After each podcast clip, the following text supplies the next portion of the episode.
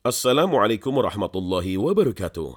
Alhamdulillah wassalatu wassalamu ala rasulillah. Sahabat khazanah, kita kembali bersua untuk melanjutkan kajian tentang surat Al-Qadar. Lailatul Qadar adalah malam keberkahan. Barang siapa yang luput dari Lailatul Qadar, maka dia telah luput dari kebaikan. Orang yang mendapatkan keberkahan dari malam seribu bulan ini bisa dilihat dalam perjalanan hidupnya.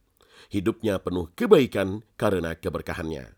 Pada malam itu banyak malaikat yang turun ke bumi. Jumlahnya tak terhingga, melebihi jumlah umat manusia. Malaikat turun seraya membawa keselamatan sampai terbitnya waktu fajar.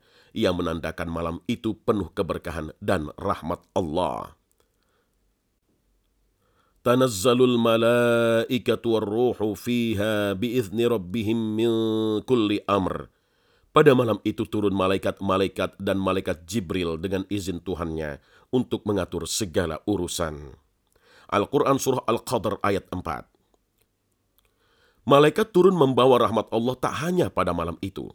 Ketika kita mendatangi majelis-majelis taklim mendengar nasihat agama dan mencari ilmu dan hikmah yang disampaikan para ulama, maka malaikat pun turun memenuhi majelis itu. Sebagaimana sabda Nabi Wasallam, Tidaklah suatu kaum berkumpul di salah satu rumah dari rumah-rumah Allah, masjid, membaca kitabullah dan saling mempelajarinya, melainkan akan turun kepada mereka sakinah, ketenangan. Mereka akan dinaungi rahmat, mereka akan dilingkupi para malaikat, dan Allah akan menyebut-nyebut mereka di sisi para makhluk yang dimuliakan di sisinya. Hadis riwayat Muslim. Tentu, di malam Lailatul Qadar lebih istimewa lagi karena malaikat Jibril pun turun ke bumi yang disebut dalam ayat itu dengan Ar-Ruh. Malam Lailatul Qadar merupakan waktu yang mustajab bagi kita untuk memanjatkan doa. Karena itu kita dianjurkan untuk memperbanyak ibadah termasuk berdoa sebagaimana dikisahkan oleh Bunda Aisyah radhiyallahu anha. Aku bertanya kepada Rasulullah, "Wahai Rasulullah, Menurutmu apa yang sebaiknya aku ucapkan jika aku menemukan malam Lailatul Qadar? Beliau bersabda, berdoalah. Allahumma innaka afun karim tuhibbul afwa fa'fu anni. Ya Allah, sesungguhnya engkau maha pengampun dan menyukai sifat pemaaf, maka ampunilah aku. Malam Lailatul Qadar adalah malam penuh keselamatan. Salamun hiya hatta matla'il fajr.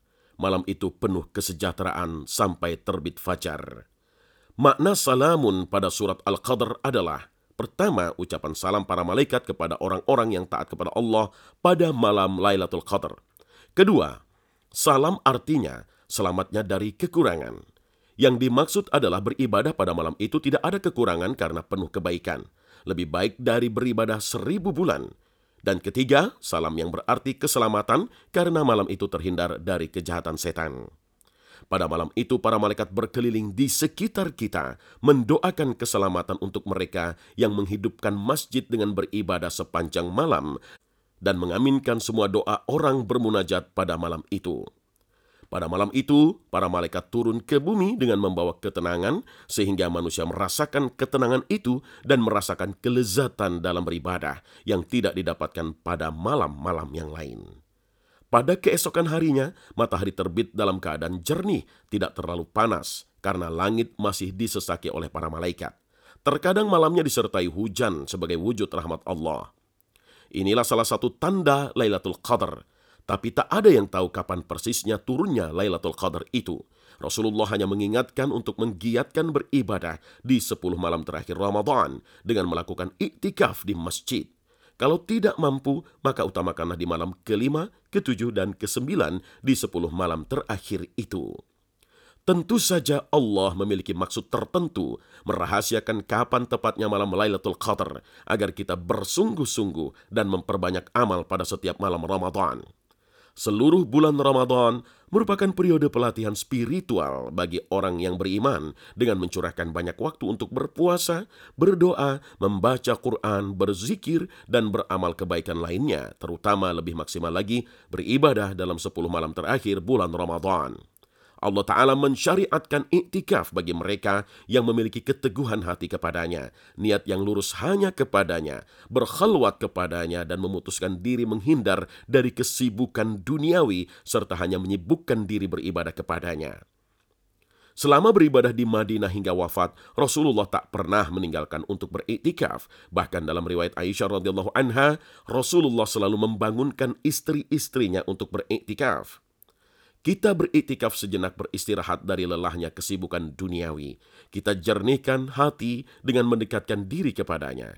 Saat seseorang semakin mendekat kepada Allah, maka kasih sayangnya juga akan semakin terasa dekat. Kemudian Allah akan menjaganya dari semua tipu daya duniawi. Inilah bekal sesungguhnya yang harus kita persiapkan saat mudik yang hakiki, yaitu saat ajal tiba. Kita dikembalikan kepadanya. Wallahu a'lam. Wassalamualaikum warahmatullahi wabarakatuh.